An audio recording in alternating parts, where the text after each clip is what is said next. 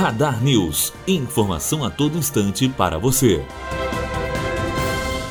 Governo volta atrás após anunciar nova tabela do frete. Pressionado de ambos os lados por empresários e caminhoneiros, o governo federal foi obrigado ontem a revogar a nova versão da tabela do preço mínimo do frete, poucas horas após publicar a resolução. No fim da noite de ontem, o ministro dos Transportes, Walter Casimiro, se reuniu com os representantes dos caminhoneiros que estavam insatisfeitos com as mudanças promovidas na tabela anterior. De acordo com a revisão feita pela Agência Nacional de Transportes Terrestres, ANTT, o preço do frete seria reduzido em média em 20%. Matheus Azevedo, aluno do primeiro ano de jornalismo direto para a rádio Unifoa, formando para a vida.